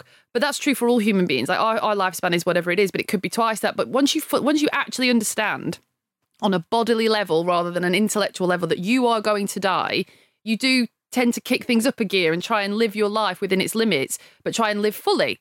So to want to never die, doesn't that negate the idea of becoming human? It's quite a, a robot thing to want because the fact that we die is what makes life. He doesn't want to not die, though. He just wants more than four measly years. Sure. That's all it is. He's like, four years isn't enough. You know, he's only just started to experience the emotions that Okay. are seeping through. So as those emotions hit him and he becomes more human, Yeah. Mm. and he wants to experience that for longer. Yeah. And and does he blame Sebastian for his plight at all? I think anyone who says the words, I was involved in making you, is pretty much dead in this movie. Right. fair enough. Fair enough. Because because if it was just about getting to Tyrell, then it's quite cruel to then kill Sebastian after the fact. Yeah. Yep. But if it's if it's a, it's got deeper meaning to him, then I guess it makes sense. But also because he's realised he's not going to get what he wants, and so he's. I think he thinks, well, fuck it then, because he obviously quite quite enjoys it killing someone. When he so these are Hampton Fancher's words. He puts his master's eyes out. Doesn't have to do it like that. Can kill him any way he wants. So there's pleasure in that. And then I think he thinks Roy thinks he's not going to get his life extension, so he's just going to go after JF Sebastian because he enjoys it. I think the eyes thing as well is blinding him because obviously It's biblical. Ne- Niander Wallace is blind in the sequel, and I think it's to do with these uh, these huge sort of like tech moguls that uh, are these characters just being blind to uh, the potential of what replicants could be and just seeing them as a slave labor force. It's also another example of what a bad cop Deckard is, a bad Blade Runner, because he should have gone to Sebastian. He should have figured this out, followed this trail. He should be there before. Sebastian shouldn't be dead. As it is, I'm not even sure he knows who Sebastian is when it comes over the radio that Sebastian's been killed. Yeah. So he's just not very good at his job. Yeah. Um, so we go back to JF Sebastian's, and again, just to spend more time in that apartment. I love that. There's so there's a thing in the book called Kipple. Do you know about Kipple? So because it's the, a post-apocalyptic, so it's a post-war environment, and um, there's just stuff everywhere. So it's called Kipple, and people are really scared of Kipple. Excuse me. Well, Kipple is just the junk in his apartment. Yeah, so it's Right. stuff that's become useless. But because the world is empty, that's what's different about Blade Runner, this film version and the book. In the book, there are not very many people left because the war has displaced everyone. So everyone's basically gone to Mars, and on Earth, there aren't that many people. What war? Uh, it's called the Internations War. Okay. It's not explained who it is, it's just a big bad war on Earth. And this is in the book, though, not in the This film. is in the yeah, book, isn't it yeah. called World War Terminus? Yes, it is. That is what it's Yeah. called. There we go. Um, so everyone's I gone to even read Mars. the book. I just pulled that out of thin air. yeah. It's just a guess. Do you want a name for your movie? Blade Runner, mate. you can have that. so anyway, there's kipple everywhere because there's no people, and so people are scared of like the- it- it's entropy. They were aware that when they're gone, the world will just everything will just degrade, and the, you know organic sort of plants will take over and all the rest of it. So people are scared of stuff, and in this version, JF Sebastian's apartment, it's true to the version of the book in that there's kipple everywhere. So I quite liked that. Um, and he can't go off world because of his uh, genetic disease. His yeah, glands. he's glad. So in the book, it's the, the I mean, it's, it's a pejorative term, but he- he self-identifies. He's got he's, he's called J.R. Isidore, and he calls himself a chicken head because he's got uh, mental limitations, and so he's not allowed to go. Right. Um, and so there's a substrata of human beings that aren't allowed to go. Because I always thought off world wasn't pleasant, but in both these movies, off world is paradise. Yeah. Well, no, we're told it's paradise. Okay. I think there might be a story to be told off world when actually maybe that isn't the truth. Oh, you don't have to do there. that. Soldier did that. Paul W. S. Anderson already handled that in his film Soldier. That's Which was a sequel, wasn't it? It was a, a se- it was sidequel. Hampton Fancher wrote it, didn't Yeah, he? yeah, yeah. yeah, yeah. Hampton Fancher wrote it. Uh, Ridley Scott exec produced and there uh, directed a few scenes as well. and it was a uh, disaster. That's Soldier, 1998 Soldier, directed by Ridley Scott. Great, thanks, Alex. So professional. so anyway, this is- David Peoples did write Soldier. Sorry, though. David Peoples. Yeah. Oh, I thought you were doing a joke. No. Oh, yeah, no. One of them did. David Peoples. David Peoples. Come on, wrote we're so Soldier. close to the end. All right, so this is what we came for. We want to show. Here we go. We wa- We've hit the one hour, 15 minute mark. Dad's come out. It's- I'm really hot. I know you are. It's the beard.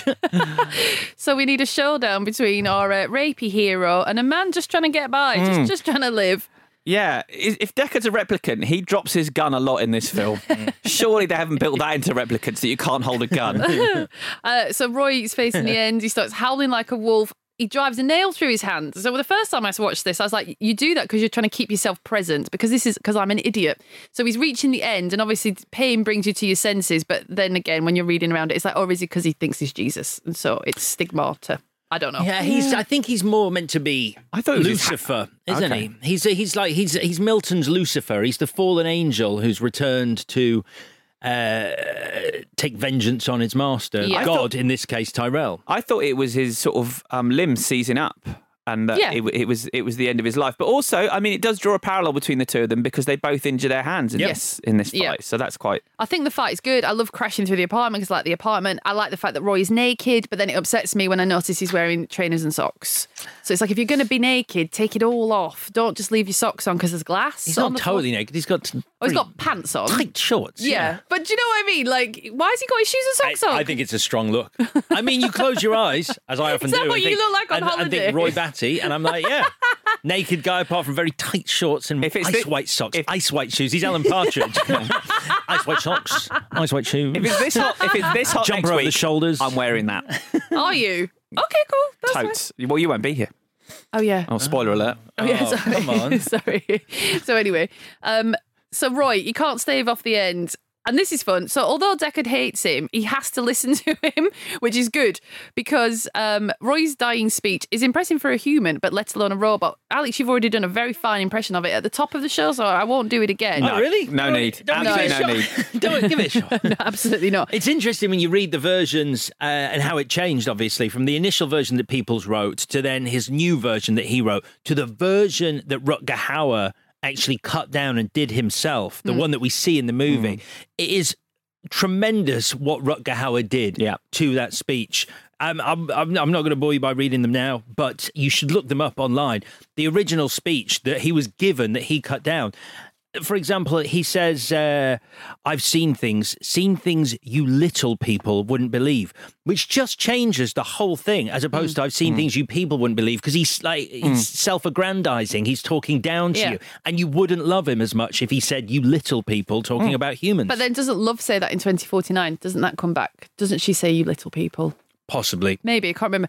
Um. So anyway, it's all over for Roy, and then Gaff is back, and he's talking about Rachel to Deckard. He says it's too bad she won't live, but then who does? Which I love that. Uh, That's a brilliant line. But she's not dead. She's just sleeping with her clothes over her head. The little tease. Weirdo. Yep. Odd thing to do. Who does that? No one. Oh, that should be the test. Don't don't do a Voight Kampf test. Watch them sleep. Yeah. She's got covers over her head. Replicants. right there. The one with the covers over the head. That one. That would be a great test at the start. If Leon had walked in and Holden had just tucked a sheet over him and he'd See have gone, he'd have gone, oh, it's lovely. Oh, Dead. replicant. Dead.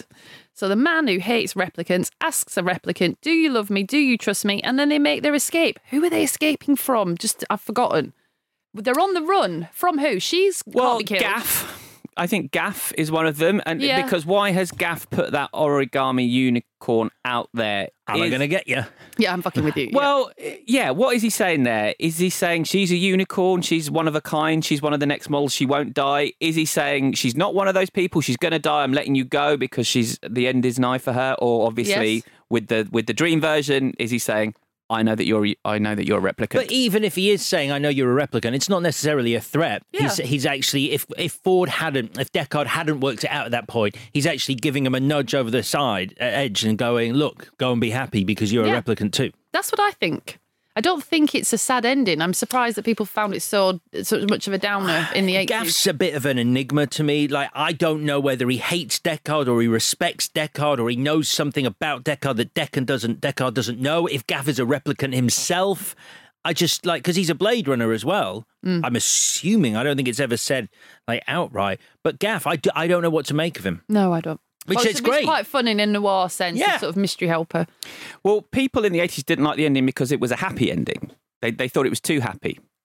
Oh, okay, yes. Yeah, because they're going off into this. Suddenly, we're seeing this beautiful landscape, Yeah. and the, the the- the ending they originally had was was those elevator doors closing. But them going off into the sunset, uh, I think um, Ridley Scott since said it was people just thought it was improbable. Mm. It just it just seemed to undermine this story we were telling. You undermine the world. You've been so in Exactly. that world, and the world is dark. And so suddenly being, you know, sunlight. It's It's um, the visuals. It's the visuals that spoil it because you just like this feels like it's cut from a different film entirely. which it is. Yeah. So So uh, just a couple of bits though on that original '82 version. Um, after the amazing speech from Rutger Hauer, we get voiceover. Yeah, we do. I've got the voiceover. Do you want to say it then? Yeah, I can't believe how. Just hang on. Just let me Who- scroll through my the- millions. This is voiceover from who? Rutger Hauer? No, Deckard. Oh, right. The Deckard Deckard, voiceover. brackets voiceover. I don't know why he saved my life. Maybe in those last moments he loved life more than he ever had before. Which is exactly what Harrison Ford's face is telling us and what Rutger Hauer's just telling us. Not just his life, anybody's life, my life. All he'd wanted were the same answers the rest of us want. Oh, fuck me.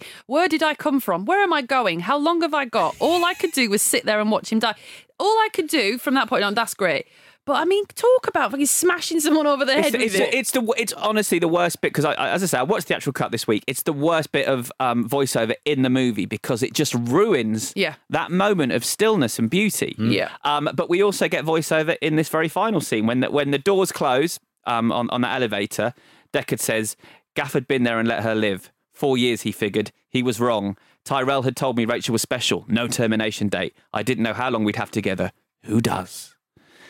And it's just, again, it's just. I mean, they got rid of all of it. They got rid of the voiceover and the imagery eventually, and I think it's a much, a vastly improved ending. yeah. Yeah, I agree. I mean, you got a feel for Harrison Ford though. Like, it sounds awful. Like when he was presented with the voiceover that was written by neither of the writers who'd worked on it, and he's in a voiceover booth. And initially, Bud Yorkin was there, and then on the final time where they were like, "This is going to be the version," it was just him. And the guy who'd written the voiceover, oh, and Harrison Ford says there was there was no one to turn to to go. Can we maybe think about this? Because it was just me and him, and he wasn't going to budge Yeah. on what he'd written, and so I just had to read it, and I read it five times and said, "Pick what you want," and left. And, and the point is, the voiceover was there in Hampton Fancher's script. Initially, there was voiceover. There was one in David Peoples' scripts. They had voiceovers that they eventually excised, and those were subtle voiceovers that weren't really giving you information. They were setting the scene, like 1940s noir voiceovers. And then what it changed into, they got rid of it, and then they decided they need it the last minute. That TV writer came in, and it suddenly was explaining stuff, hmm. and that's the issue. it's course. just you hmm. know, it's treating the audience like it's an idiot. Hello, idiots. Let me tell you what's going on. She's going to live forever, and we're quite happy. Roy was happy as well at the end. Did you get that? Bye bye. Yes, that's exactly I- it. in that in that Kermode interview, he's at the end. He's Ridley Scott says when Harrison's on his piano, he's a bit drunk. We go into the unicorn. That was the only reference to this abstract image. Uh, then he finds the unicorn on the floor at the end. Kermode says, "What does that mean?" Scott says, "It means he's a replicant." yeah. Simple as. moron. it means he's a replicant, Mark, you moron. How have I not been clear about this? He's a fucking replicant. Uh, that's it. Would you like to do the bits? For sure. Brilliant. Uh, Chris, what would you say your best scene was? time to die. I mean, Do you like that? uh, no, the bit, the time to die at the end. Um, yeah, it's it's it's Ridley Howe's speech. yeah. Okay, Oh, I thought you meant Yeah, Leon. Leon, yeah. not Leon saying that. There's a sample used on a Popular Itself song called uh, Wake Up, Time to Die. Yeah. Wake up, time to die. uh, mine is uh, absolutely Roy Batty's speech at the end. I genuinely, I cried this time. It's always hit me, but this time I don't know what's happened. Maybe because I understand the movie better, being a bit more grown up, uh, you'd think. Uh, but genuinely, tears, real tears. It's such a beautiful moment. It is also my best scene. It's the visuals that he creates. Like you are sort of there with him. You are witnessing in your head, however you imagine it, attack ships ablaze off the shoulder of Orion. Yeah. And I will say, I know you talked about Philip K. Dick seeing footage and liking Rachel, but um, the the editor said he showed him an early cut of the film, uh, which was just before Dick died. He died just before the film came out, and he said at the end of it, Philip K. Dick turned to him and said, "How is that possible? This feels exactly like what I had in my head when I wrote it." Which is a lovely thing that they all got to hear before, because Philip K. Dick had hated this film so much, you know, that he, he wasn't involved. He called it Get Smart with Robots. He, he just, he hated it. And then the, the fact that he saw it and loved it before the end, I think means a lot. Mm. Yeah, I think it's very generous as well. It's a, obviously it's a brilliant film, but I think if you were a writer, you have every right to kind of expect. You may be wrong, but you would expect that a film adaptation of your book would look like your book, as in terms of would have the key story beats, and it absolutely does not. Mm. Not. I mean, I know we joked about there being no electric sheep, but the beats, the beats are no, the beats are broadly the same, but the whole story is completely different. And you would be like, oh, okay, did you not like any of that stuff? Like what you've done is lift the central conceit and That's it. kind of do what you want with it. Which one do you think is the better story? Um, I think that the I think the film is the best story. Okay. Yes, I do. All right. So you're most valuable, whatever, Alex. so much of me does want to go for Rutger Hauer for uh, the the the work that he says was minimal that he did. He just cut down the big speech at the end and added like the one contribution he says he made was I added all those things, all those memories will be lost. Like Tears in the Rain. That was his edition, which arguably is the best part about the speech. But I'm not giving it to Rutger Hauer because I gave him his speech as the best scene. Uh, it's a combination of Ridley Scott, concept artist, visual futurist Syd Mead, uh, production designer Lawrence G. Paul, art director David Snyder, uh, Douglas Trumbull and Richard Yuricich, special effects supervisors, Mark Stetson, the chief model maker. Basically, everyone who had a part in realizing Los Angeles 2019 as we see it in that film. Everyone who had a part in that. I guess mainly Ridley Scott and Syd Mead because they came up with the visuals and what they wanted to do. But it's just it's just the most beautiful, beautiful world. I played a lot of um it's a role playing game uh, called Shadowrun uh, when I was a teenager, and it's set in this cyberpunk kind of world. And for all of us playing that game, when you imagine it in your head, you are imagining Blade Runner, Mm. and it gave us that, and for that I'm eternally grateful. So that is my vo- most valuable whatever. That's lovely. What about you? Uh, shout out to James Hong. We didn't mention him. Oh, yeah, but yeah, he's here. course, yeah. I as- just do eyes. as, as, as Hannibal Chew. Um, so I had Syd Mead down, and then I read that Cinefantastique. Uh, Cine Fantastique article from 82 and production designer Lawrence Paul is absolutely apoplectic with rage that Syd Mead is taking all the credit for everything. and he said this was a team effort. I did a lot. My team did a lot. It wasn't all this guy. So I've dropped Syd Mead and I'm going to pick Rutger Hauer. uh, because it does elevate the movie, what he brought to it at the end. And it's interesting that quote um, that you mentioned about him talking about the dishwasher. Um, he goes on to say, he sort of slags off Harrison Ford a bit, which I think is quite interesting. He says, um, his role didn't seem to fit him. He couldn't make it fit. If he had been stronger, I would not have been so shiny. So he Oh. blames the success of his performance on Okay. Harrison Ford. Being a bit shit. yes. Cool. Classic Hauer. So my MVW zeroes in because I just thought I can because I want to, um, and it's just literally JF Sebastian's apartment. Everything I love about this film is in that apartment. So um, the smash of the old and the new, the dilapidation, the degradation, the grandeur, the glamour, the fucking weirdness, the unnecessary attention to detail. Everything I like about this film is in there. And a man getting strangled between Daryl Hannah's thighs. Forgot about that. that Mm. that's a big Oh my complaint for me. God. Like I just Her death, Pris's death, is nasty. Where She's just a fucking idiot. If you flip at someone exposing your major organs, they're going to get a shot in. Like, it's ridiculous. Yeah, she's a pleasure model though, so she wasn't prepped for combat. Why does she know gymnastics? Oh, wait, yeah. Clear the cogs turning there. Let's go top shelf it at the newsagents after this. I'll show you some things. Razzle a clock. yeah, all right then. Uh, all right, one change. Top shelf it. Carry on. Uh, I'm working on a catchphrase.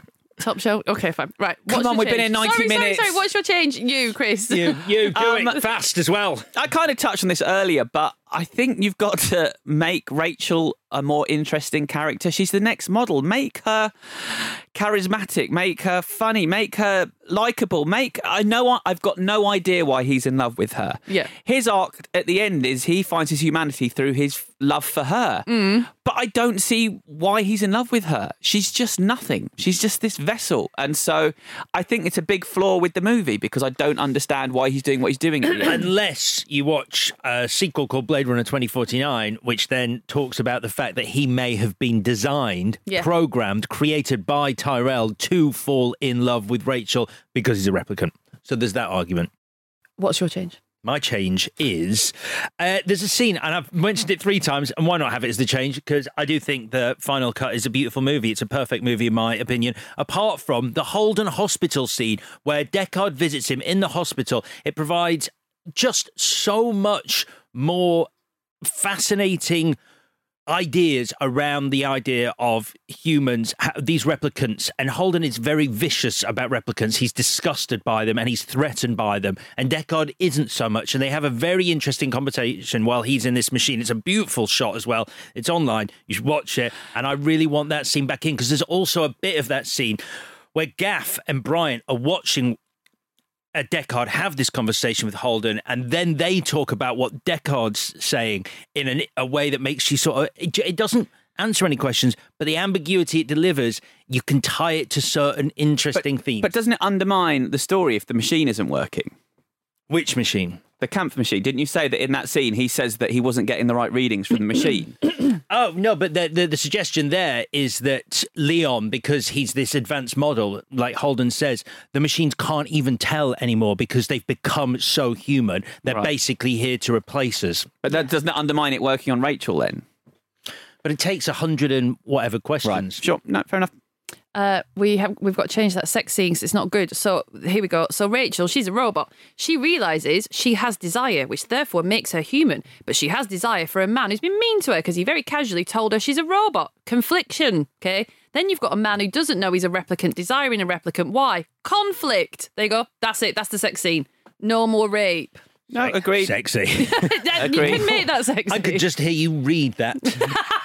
oh, if I'd have known, I would have done it differently. yeah, yeah, but it's audio cassettes and the newsagents. top shelf fits. I'll add proper top shelf stuff. I'll add that during my research, I found out that they storyboarded a scene with a gorilla in a business suit working as a bouncer. So get that in. Right. Yeah. Okay. Yeah. I mean, it's quite Roger Rabbit. Yeah.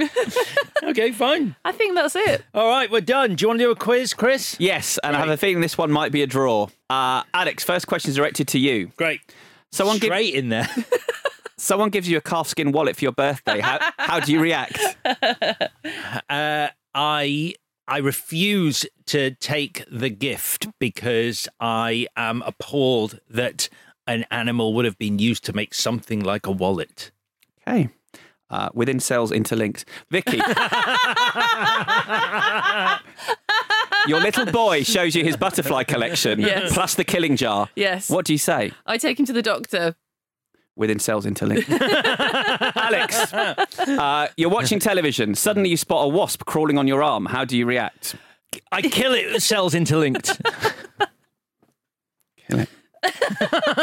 Vicky, Yeah. while walking along a desert sand, you suddenly look down and see a tortoise crawling toward you. You reach down and flip it over onto its back. The tortoise lies there, its belly baking in the hot sun, beating its legs, trying to turn itself over, but it cannot do so without your help. You are not helping. Why? Uh, is the answer why cells interlinked? no, it's what's a tortoise? Oh yeah, what's a tortoise? Cells interlinked. Alex. Yep. You're reading a magazine. oh, that's handy. You come across a full page nude photo of a girl or guy. Hmm. You show it to your husband, wife, uh, slash wife, who likes it so much he, she hangs it on your bedroom wall. Hmm. The girl slash guy is lying on a bearskin rug. Hmm. Cells interlinked. Okay. Final one. Vicky. Yes. React to this. You're watching a stage play. A banquet is in progress. The guests are enjoying an appetizer of raw oysters. the entree consists of boiled dog stuffed with rice. The raw oysters are less acceptable to you than a dish of boiled dog. Oh, um. Uh, where do they eat dogs? In uh, there's a line, the, the, but the line in the book is really funny. She says, "Where do they eat dogs?" And he says, "In the Philippines." And she says, "Who wants to watch a movie set in the Philippines?" Which is very funny. Um, I am appalled by uh, the dog. I would report everybody involved and the oysters, actually, as it goes, because I'm allergic to oysters. That is all I needed. Thank you.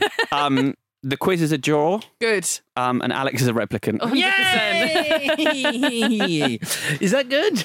Great. That is us done on Blade Runner. Uh, so before we talk about uh, next week, uh, no, in fact, let's talk about next week. We've got another two shows coming up. Chris, it's your week, isn't it? No, Vicky, it's, It's your week. week. Did you come up with a clue? I did. It's really Oh, good. lovely, lovely. Are you ready? All right, Yeah. brilliant. Congratulations on your new arrival. It's funny. Congratulations on your new arrival, or congratulations on your new evil rival. Um, we changed the films we're doing, so I'll you do the didn't quiz. tell me that. Oh my God. we had a massive conversation about it outside, me and Chris, when you were in the toilet. Oh yeah, fine. I, I also it was also on WhatsApp yesterday. oh, the bloody wasn't. It Check. was. I'll, I'll show, I, Go on then, show me. Do it after. Do it afterwards. Um, should we cut this out? We'll cut this out. No, it's fine. It's fine because it's it's good to show that we are uh, Alex, have you got a clue for this? No. I've got a Uh, crap- I've- okay. Have you got one? I've got a crap one. Great. Let's do yours. You got a better one. no. All right. The clue is not your new arrival. because it's Vicky's week. That's why I didn't bring a clue because Vicky's week. But go on, just do your clue. Uh, slobs v snobs. Nice. Slobs v snobs. Yes. Yeah, why not? Uh, all right, then, that's your clue. Um, good luck with that. There'll be a better one on Twitter once we've had a think about it. Yeah, uh, in the meantime, that is it for this episode. We are back on Thursday talking about Blade Runner 2049 and deciding whether this movie, Blade Runner or Blade Runner 2049, is our victor this week. Until then, please do subscribe to us on Apple, Spotify, or wherever you get your podcasts. It means a great deal to us. Thank you for listening. Check in with us on Twitter and Instagram at ClashPod. Speak to you Thursday. Bye bye for now. This was a Stack production and part of the ACAST Creator Network.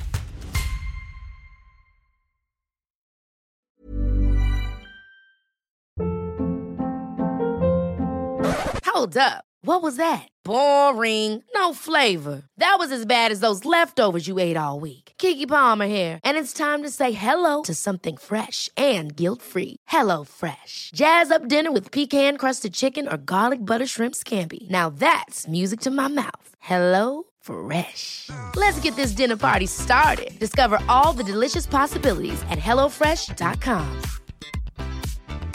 Save big money and transform your home with new appliances now at Menards. We offer the lowest prices and the largest in stock appliance selection. Ready to take home today. Check out top appliance brands, including KitchenAid, Maytag, Whirlpool, Amana, and Criterion. Upgrade your home and save big money on new appliances at Menards. Shop our entire selection of appliance options online today at menards.com. Save big money at Menards. This is the story of the one. As head of maintenance at a concert hall, he knows the show must always go on. That's why he works behind the scenes, ensuring every light is working, the HVAC is humming, and his facility shines. With Grainger's supplies and solutions for every challenge he faces, plus 24 7 customer support, his venue never misses a beat. Call quickgranger.com or just stop by. Grainger, for the ones who get it done.